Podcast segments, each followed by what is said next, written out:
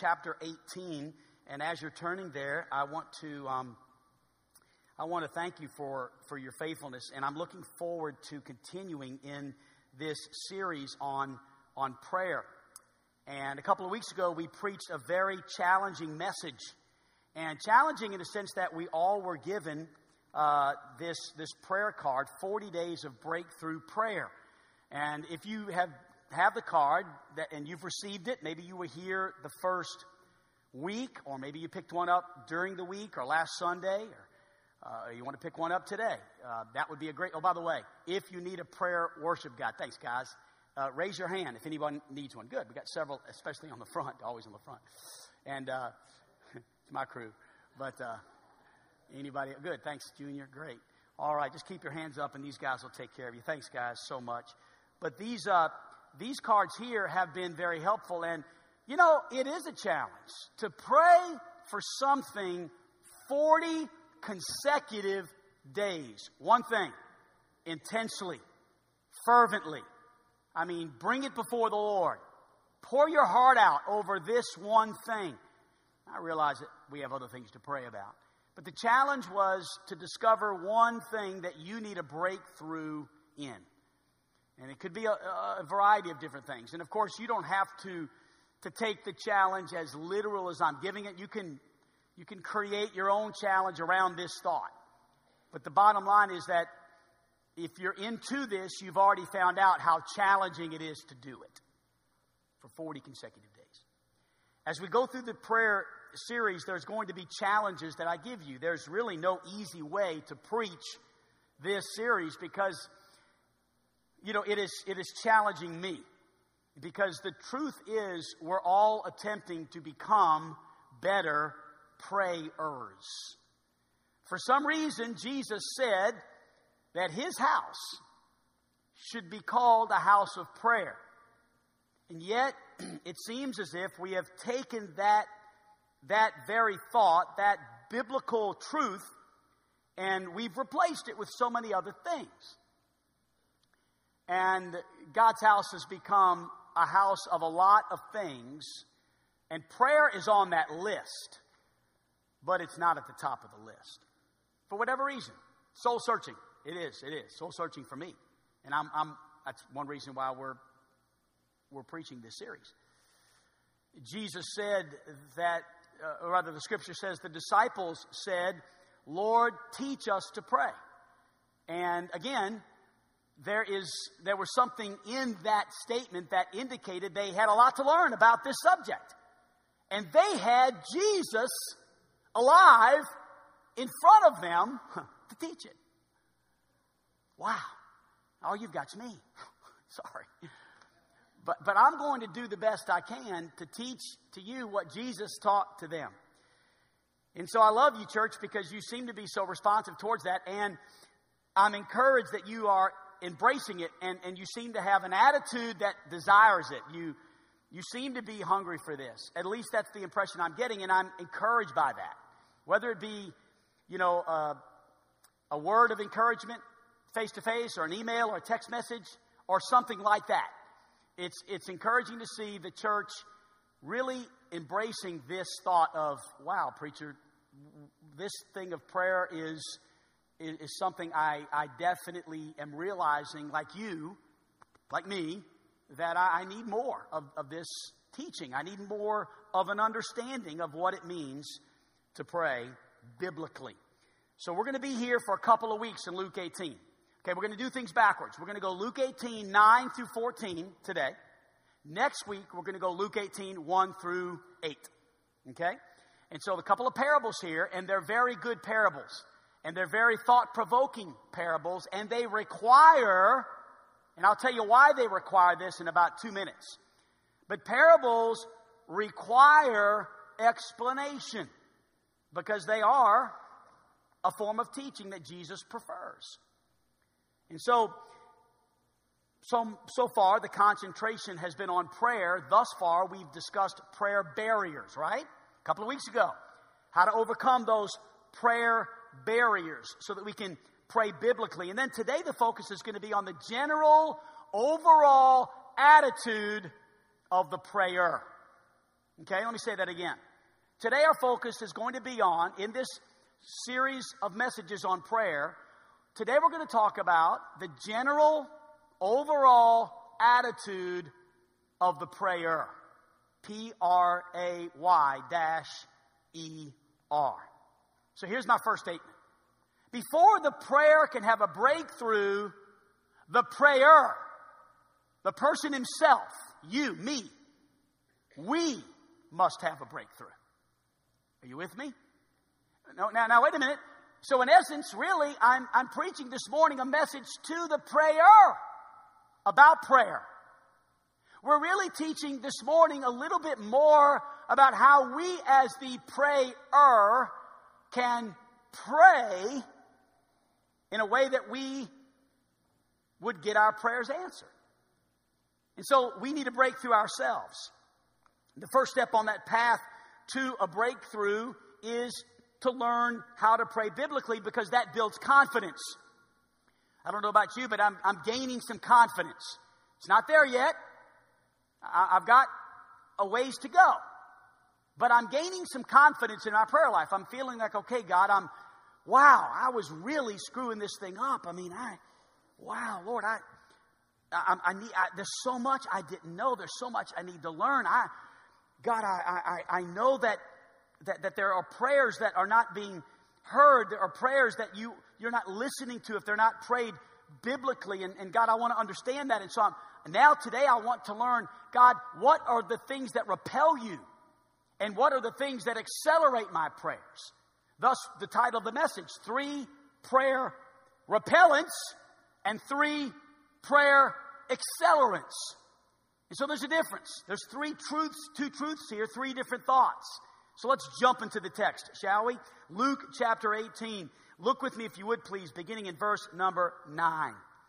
The Bible says that he's speaking a parable. So let's stop for just a moment and discuss parables. Parables are Jesus' preferred method of teaching. Now, what's interesting about parables is oftentimes parables were brought on in a public forum. Somebody tried to provoke Jesus to make a mistake, to say something he would regret. They would ask a foolish question. They would try to stump Jesus. The Pharisees oftentimes would do this. The Sadducees would do this. The jeering crowd, the Christ haters, would say things to try to get Jesus to say something, to maybe with a temper or in wrath or anger. And so when Jesus would be faced with these challenges, he would oftentimes speak in a parable. Now, what's interesting is if you study the Gospels, you'll find that oftentimes that larger group, because there were so many people that didn't really care what Jesus had to say. In fact, after Jesus told the parable, you can read through the Scriptures and you'll see they really didn't know what he meant. They're like, what? What are you talking? That's what? What? That doesn't even make sense. But then what would happen? His disciples later would get him and say, hey, what did you mean about that? When you said that, what were you talking about? And then Jesus would take a smaller group of people, right?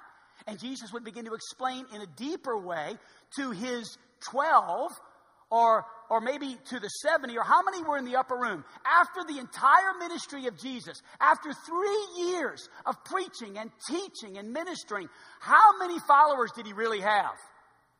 You flush the whole thing out, and there were 120 people in an upper room. 120. To be honest, that's why oftentimes as a pastor we know that what happens in the corporate assembly is not the greatest work.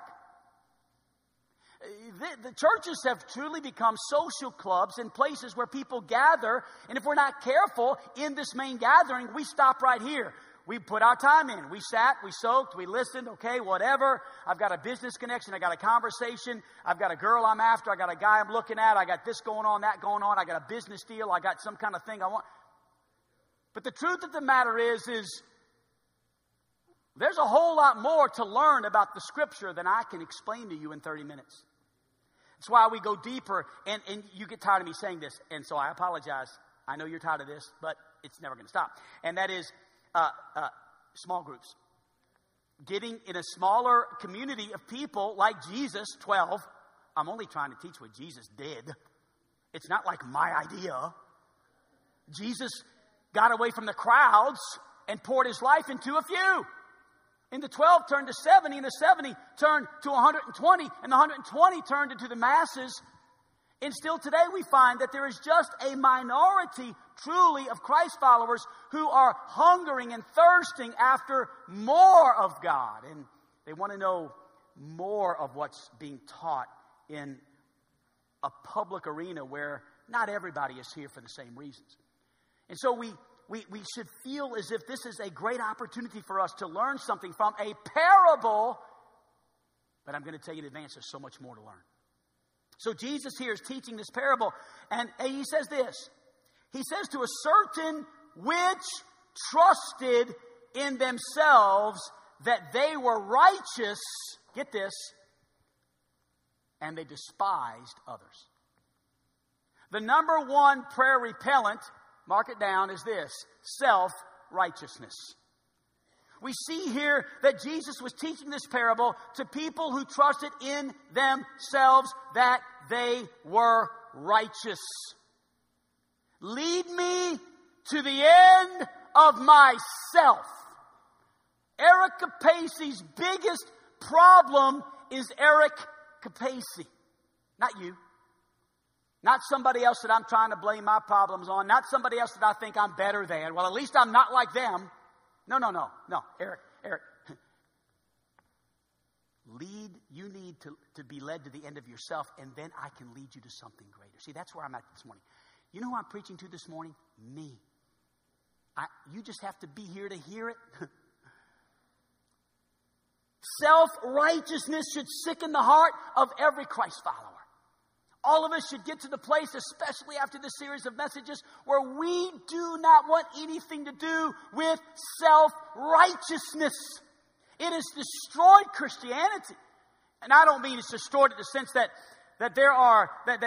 Christianity is not alive and people are not being saved. But please understand that most of the reason why people are turned away from the church, so I shouldn't say Christianity, maybe I should say it's destroyed the effectiveness of the church and of the gospel.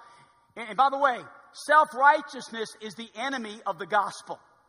The gospel has nothing to do with self-righteousness. If it did, Jesus would not have had to come and die. If you could save yourself, Jesus would not have died in your place. Listen to this. Titus chapter 3 brings us to a great awakening. This is who we are. This is who we are. We ourselves were once foolish. We were disobedient. We were led astray.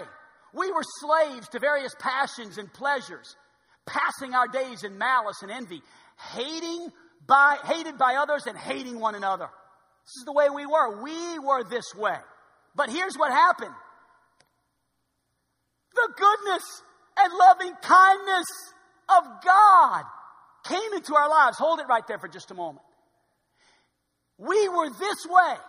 We were trying to figure it out ourselves. We were trying to save ourselves. We were trying to be good enough, and we just weren't getting there. So all of a sudden, God comes on the scene, and we're introduced to this one who can save us from our sins, and he loves us, and he died for us. And then, next verse, he saved us.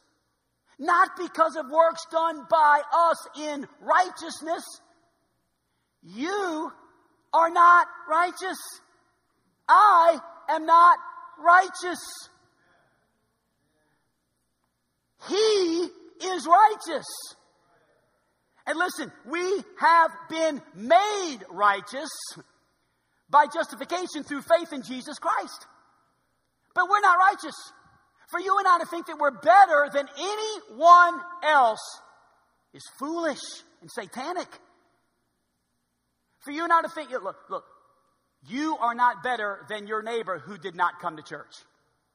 Just in case you walked out of your house this morning, or just in case I walked in my house this morning thinking, oh man, they don't have a clue. You're not better than the two gay guys that live across the street from you. Sometimes I think we're just better. We think we're better than them. We're better than that sinner. We're better than those weirdos. We're better than, oh, that pervert. And all of a sudden, we begin to think we're not better. I'm not better.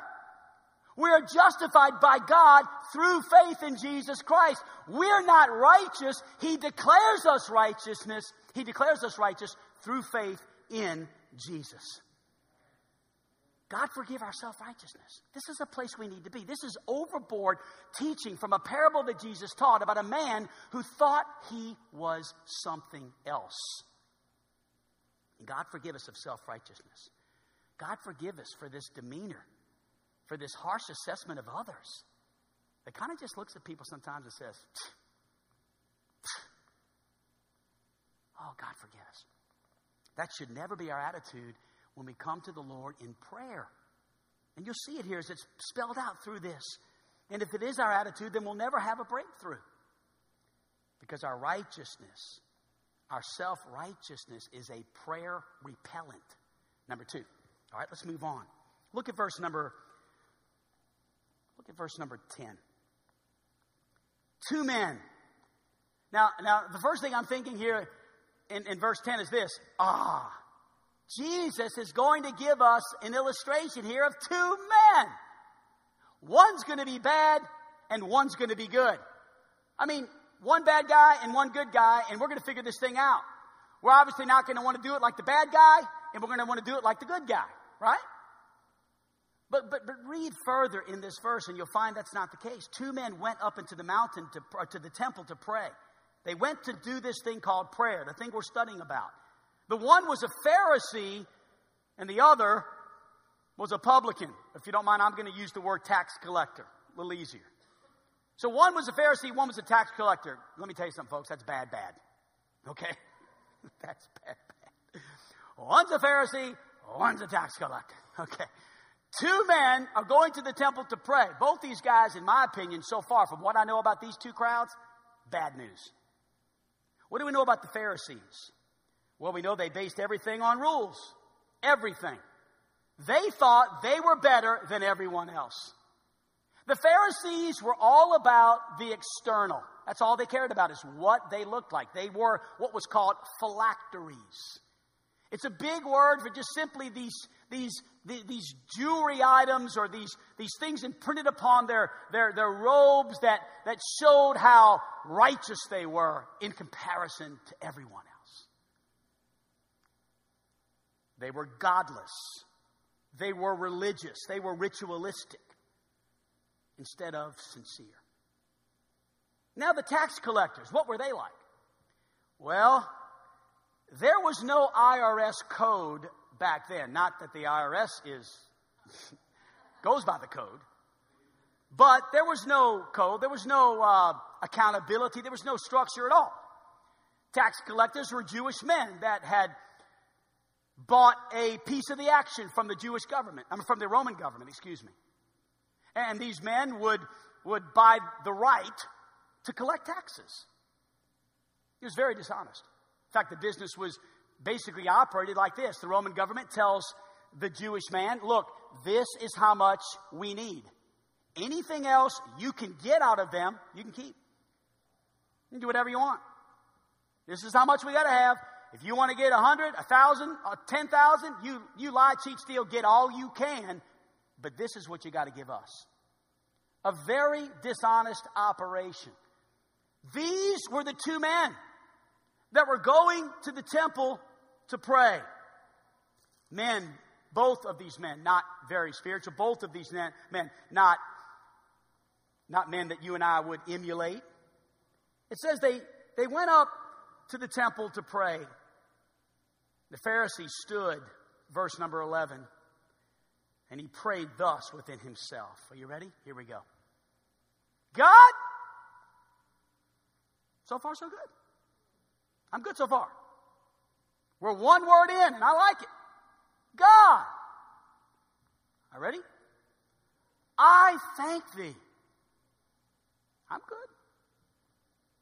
I mean, so far, it looks like we might be okay. God, I thank thee that I am not as other men. Here it comes. God, I thank thee. Remember, this is a parable. Jesus' preferred method of teaching. He's teaching us how to pray. He talks about the Pharisee who once did the temple to pray. And the Pharisee prays like this. God, I thank thee that I'm not like you. I'm not like you. I'm not like the extortioners. I'm not like the unjust. I'm not like the adulterers. And God, I'm sure not like that publican. God, just thank you, God, that I'm not like them. Number two, the second prayer repellent is self-importance. Self-importance. Here's a man who is so consumed with himself, the importance of himself. He says here, God, I'm glad I'm not like an extortioner. What is an extortioner? An extortioner is someone who is an open thievery. He's a thief. That's what he does. I'm glad I'm not like them. And yet here this man is stealing glory from God himself. The worst form of thievery there is. God, I'm glad I'm not like the unjust, he says. And yet he is about to get really unjust with the person he's going to be praying with in the temple. And God, I'm glad I'm not like these adulterers. And yet Jesus said in the New Testament, if you think lust in your mind, you've committed adultery already in your heart. How many have not done that at some time or another? And then the worst form of adultery, Isaiah says, is when you're unfaithful to God. And who in this room has not been unfaithful to God in some area of your life at some point? Are you with me? I mean, he is saying he's not like these people, but yet he doesn't see his own weaknesses. He's so concerned about the way he looks to everybody else. God, I'm not like these men. I'm better than them. Three quick thoughts on the screen. I'm better than people that know less than me. Educational superiority. One of the worst things that can happen to someone who knows something is to think they're better than someone who doesn't know what they know. Yet we see this. And God forbid the Champion Christian College would have one educator, and if he is, let me sniff him out and fire him today, who thinks because he has a degree, he's better than somebody else that doesn't know what he knows. Somebody that teaches with an arrogance doctrine and almost teaches as if he's right and everybody else is wrong. Because they just don't know what he knows. This is the Pharisee. Number two, he says, I'm better than people that have less than me. Fiscal superiority. He sees himself as someone, this is speaking of those that see themselves as someone who have more, and here is someone who has less, and so I'm better because I have more and they have less. And we begin to feel as if we're more entitled because of our materialism. Bigger houses, bigger cars, better clothes. We shop here, you shop there. Well, I'm better than people that can do less than me. Vocational superiority. Here is someone who has an attitude of self-importance that says, look, I can do more than you. I've got more talent. I've got more ability. My heritage is better. My stock is better. We see this so often in Hollywood and sports, and it's just permeating through to our young people that there's an attitude of arrogance. You see it even in America sometimes. We are so arrogant as Americans. And I am an American. I love our country. I love the Olympics. I love it when we win the gold medal. But can I tell you something? We need to be careful that we're not so arrogant that we feel as if other people just aren't as blessed and as talented and as athletic as we are. You see, self-importance, it's a prayer repellent. And then finally, number three, I want you to look at verse number 12, because the prayer doesn't end in verse 11. He's still praying. He then goes on to say,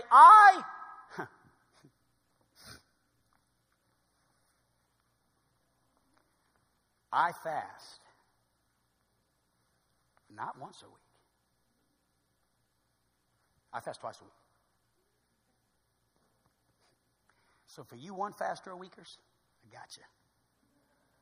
Dude. Fast twice a week. And I tithe of all my possessions.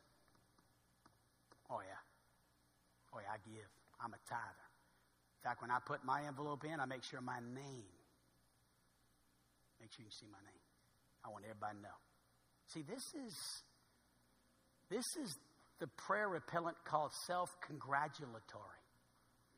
This is where I want to make sure that you know just how good I am. I'm praising, if you could put that on the screen, self-congratulatory, praising himself. I'm better. I'm better. This is who I am. I've got this on you, you see. Look at me. Bring it on. I used to be involved in a mentality in church where when the preacher walked in, everybody stood and clapped. This is literally, I saw this stuff happen. I remember when the big thing was that everybody, all the big shots in the church, we all sat in really big chairs on the platform. We wore really good suits and ties, and when God humbles you, He gets rid of all of your hair. But it was all about the stage. It was all about, I'm going to do it my way. You ever read the words to that song, I Did It My Way? I didn't even know the words. I couldn't sing it. I couldn't remember. Somebody said, have you ever heard that song, preacher? You're talking about lead me to the end of myself. Let me read you the last. I pulled the words off the internet. Here's the last words of that song, I Did It My Way. For what is a man? What has he got? If not himself, then he is not.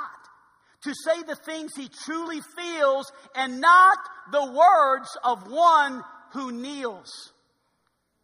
The record shows I took the blows and did it my way.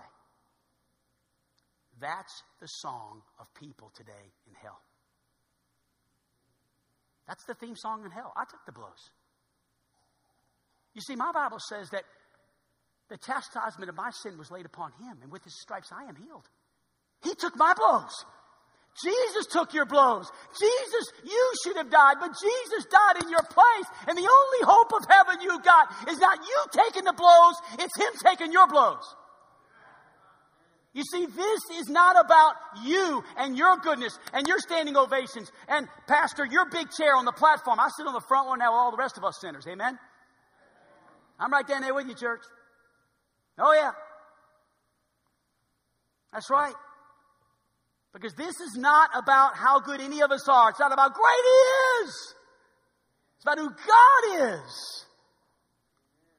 These are prayer repellents. These are things that Jesus is teaching us in this parable.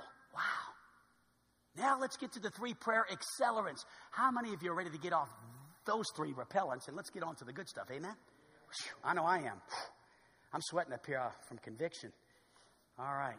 Three. By the way, can I just stop before I go to that and just say this, that I'm guilty sometimes. Oh, yeah. I know I am. I'm discovering through this series that sometimes I pray like the Pharisee. I do. Sometimes I'm like, I know this about myself. I know sometimes. And God is revealing this to me, that sometimes I pray from a position of, I'm better. Not as bad.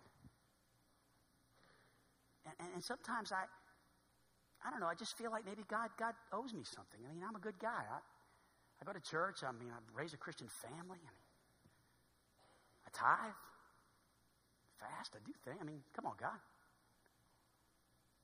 I don't know if anybody else is like that. Sometimes I just think I kind of deserve better, you know.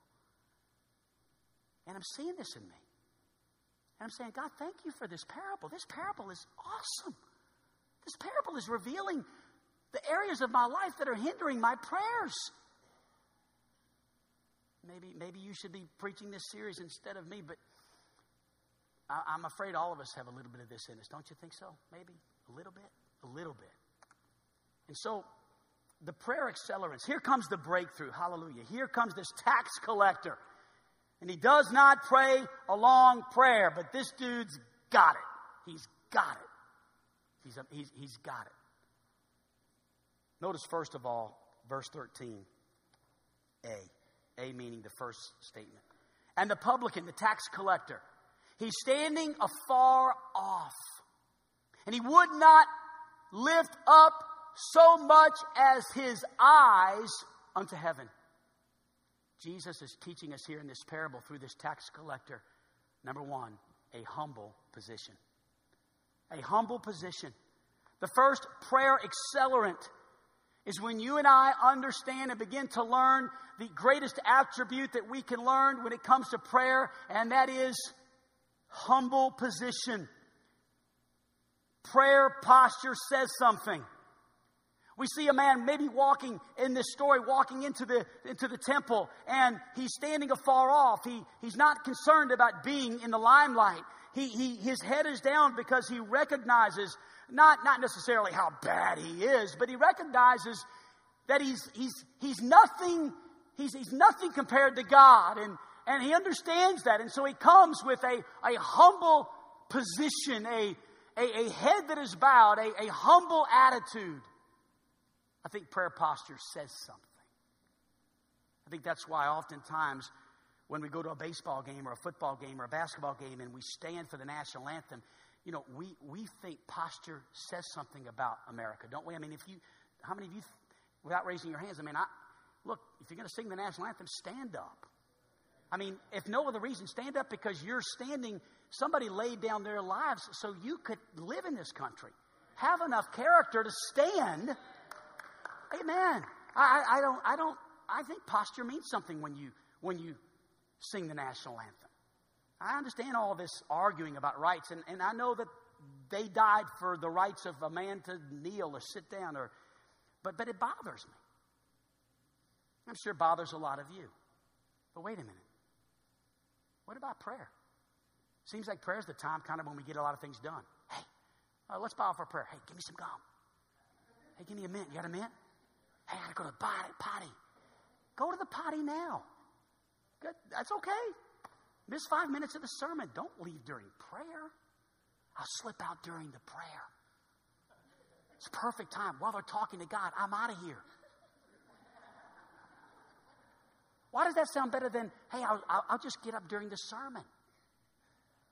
That's better. I mean, I'm not nearly as important as God is. It's okay. We understand if you get up, some people have to go. I just don't have that privilege. I can't go. How weird would it be? Time out, I'll be right back. You know, I mean, you guys be like, what's up with this dude? Preachers have to hold it the whole time. Now, can I tell you what that is? That's a light moment right before I come in with the real kid. You know what I'm saying? Spurgeon said that. Spurgeon taught that. He said, listen, you want to get them laughing so you can come in and clobber them over the head. You know what I'm saying? I'm joking. So all that to say that when we pray, we shouldn't be doing anything else. We shouldn't be fixing things and unwrapping gum and candy and passing things and talking and asking questions and where you're going after. We should bow and, I don't know, put our hands together and close our eyes. I mean, I think posture says something. I'm not telling you what to do. I'm challenging you to think about, if this house is going to become a house of prayer, then we got to learn something about how to pray. And if Jesus is bragging on a guy that came with his eyes down and he was standing afar, in other words, his attitude was a humble posture in prayer. I think there's something we can learn from that. Prayer accelerant, number one, humble position. Prayer accelerant, number two, true contrition. True contrition. What is contrition? Contrition is a $5 word that means this: heartfelt confession. That's what it means. Heartfelt confession. You can look for it here in the text. Do you see it? Look at verse 13 again. It says that he stood afar off. He wouldn't lift so much of his eyes into heaven, but smote upon his breast. He beat his breast. Now, wait a minute. This is not speaking about self-flagellation.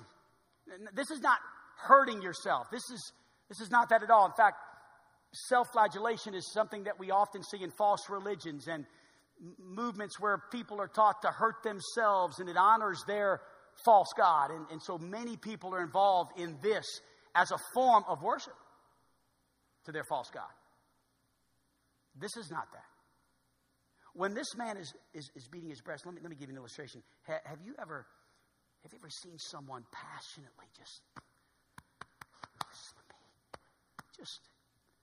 and it's just a part of this seriousness, this focus, this heartfelt word or prayer or speech or moment where somebody is saying, listen, it's a symbol. It's a symbol that says, I'm not after comfort. I'm willing to do whatever it takes to have a breakthrough. So he says, listen, God, this is important to me. You've got to know my heart. True contrition results in a change of direction, which proves the sincerity of heart that a person is ready for a breakthrough in prayer. True contrition results in a change of direction. Let's stop here and talk about that for just a moment. So if I'm truly sorry, if I'm truly from my heart sorry for something I've done or something God reveals in my life, then I'm going to change it. I'm going to make things different. Let me give you an illustration. Anybody ever heard of Alfred Nobel? You have a picture of him on the screen here. Alfred lived in the 1800s. The name Nobel, obviously, immediately we go to Nobel Peace Prize, right? Well, that's the dude. What's interesting about this guy is he invented dynamite.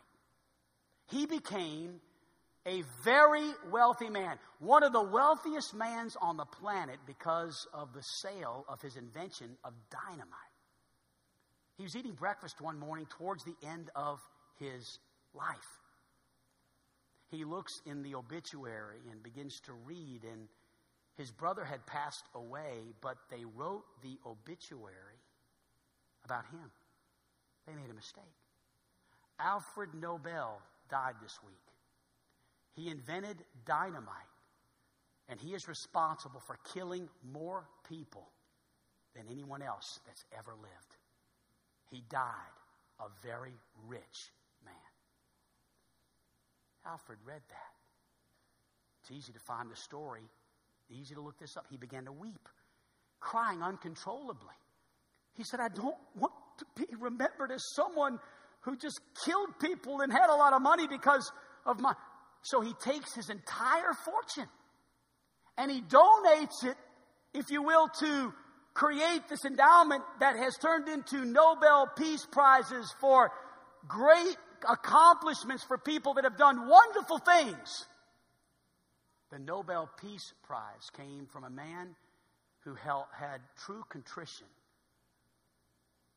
and heartfelt change. Are you with me? You see, God is looking for you and I to make a change in our prayer lives. He's looking for someone who says, you know what, I don't want to be like this anymore. God, I want to change, and I'm truly coming to you with, I'm serious, God. I'm serious. That's what he meant. He beat upon his breast. True contrition, number 3. And thirdly, the third prayer accelerant is sincere petition. Sincere petition meaning this, and this is amazing. A simple prayer from the heart. How many of you in church today are glad that God is not looking for eloquent prayers? Amen. I don't think God in heaven has ever said this. Unbelievable prayer. Those words were just so long and big, you're definitely going to get an answer. Wow. I don't think God's ever done that. In fact, here in this heartfelt prayer, this prayer of sincere petition, there were 7 total words. In this parable, Jesus is teaching us how to pray.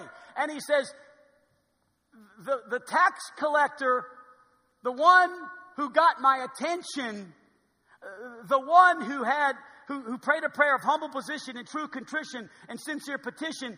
Look at verse number 13. He prayed 7 words. God, be, wait, God. That was the same thing the other guy said.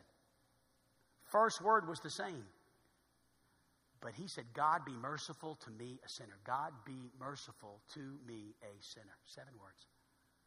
Look at the contrast. God, I'm thankful I'm not like them. God, be merciful to me, a sinner. Wow. Sincere petition. And what was the assessment of his prayer? What did God think of his prayer? Well, let's look at verse 14. God says, I tell you, this man, the tax collector, he went down to his house justified. What does that word mean? God declared him righteous. It was not his righteousness, but he was justified. The word justified is a long word that just simply means this: just as if he'd never sinned. Justified. Just as if he'd never sinned. He's been declared righteous by God Almighty. Imputed is another $5 word for imputed righteousness. Righteousness infused by God himself. Given but not deserved. Justified rather than the other. So this man went to his house saved, the other didn't. For everyone that exalted himself shall be abased. No breakthrough prayer.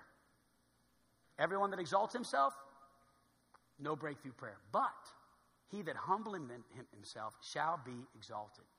You see, with Jesus, the way up is down.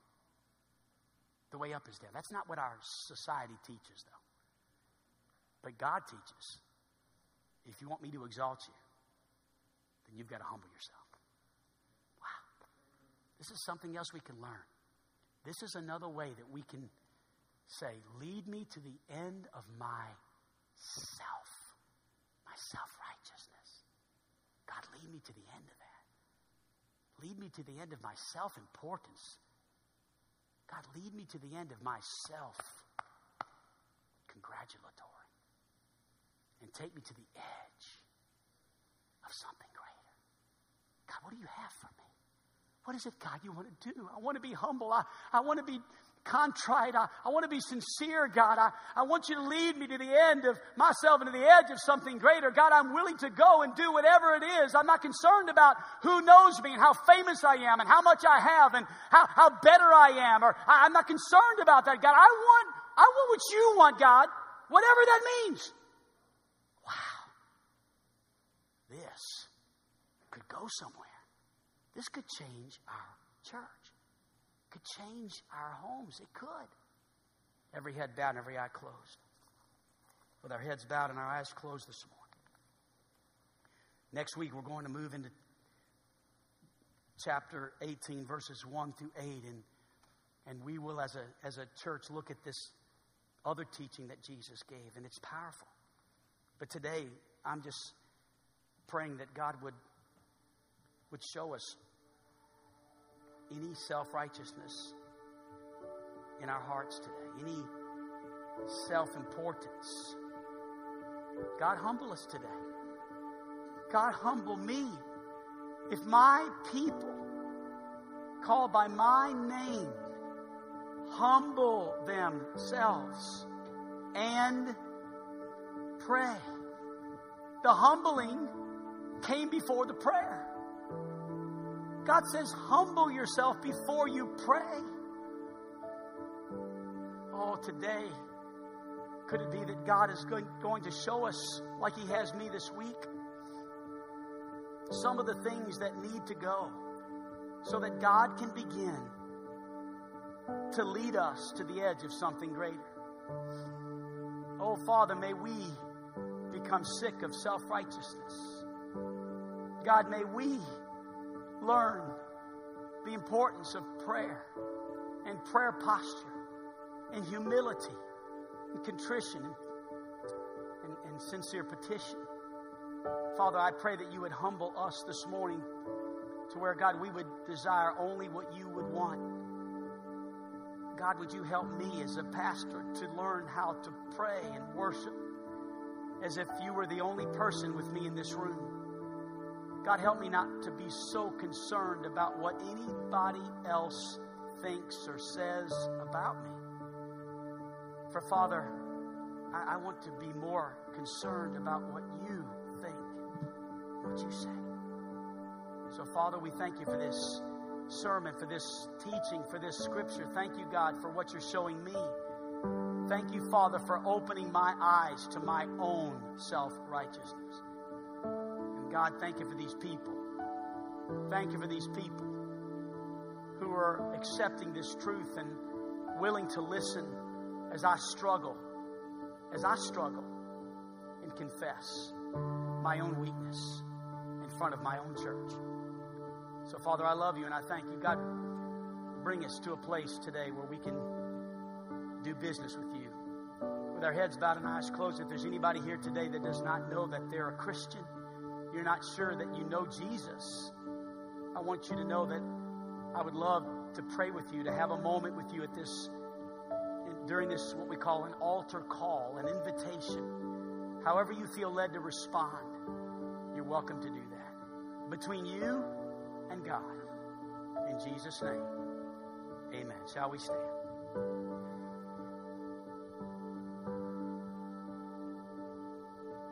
I cannot feel your love, so strong and still, from where I've hidden. I cannot hear your voice above my will, but still you listen, and all the while you call me to your grace. All that I undid fades to lead me to the edge of myself.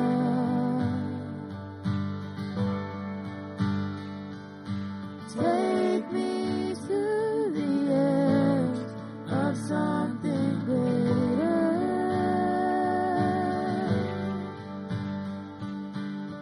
I'm looking out beyond this great unknown, though I can't see it. One day I'll see the place you call my home. Lord, I'll be near it. And call me to your grace, all that I undid fades to lead me to the end of myself.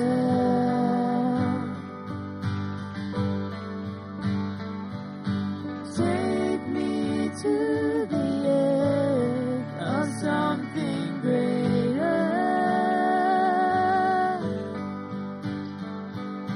Take me to the edge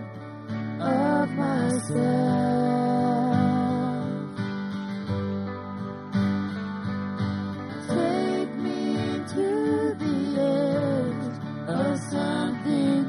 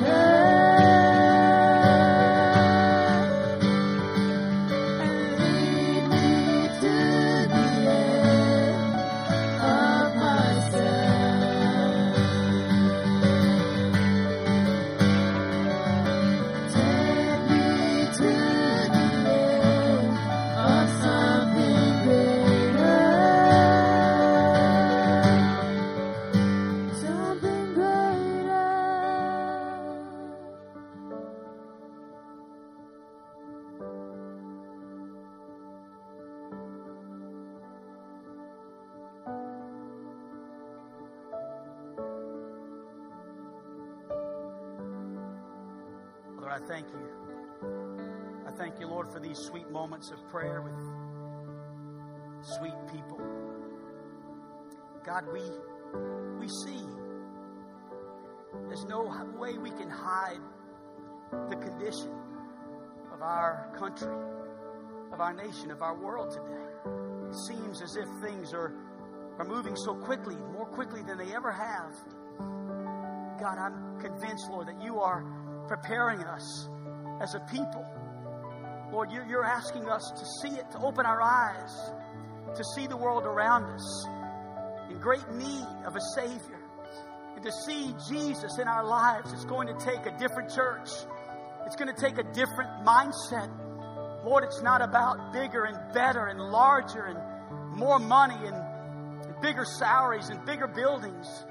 God, it's more about, Lord, people that need you, people that need love, people that need help. God, I pray that you'd awaken us to that, Lord, and humble ourselves, and we're going to seek your face, and we're going to stand on the great frontiers of your love. And God, we're going to look out over this world and see it as you see it, with compassion and a broken heart. And God, we're going to pray, Lord, in a different way. And Lord, we're not there yet. I'm not there yet. I've got so much to learn.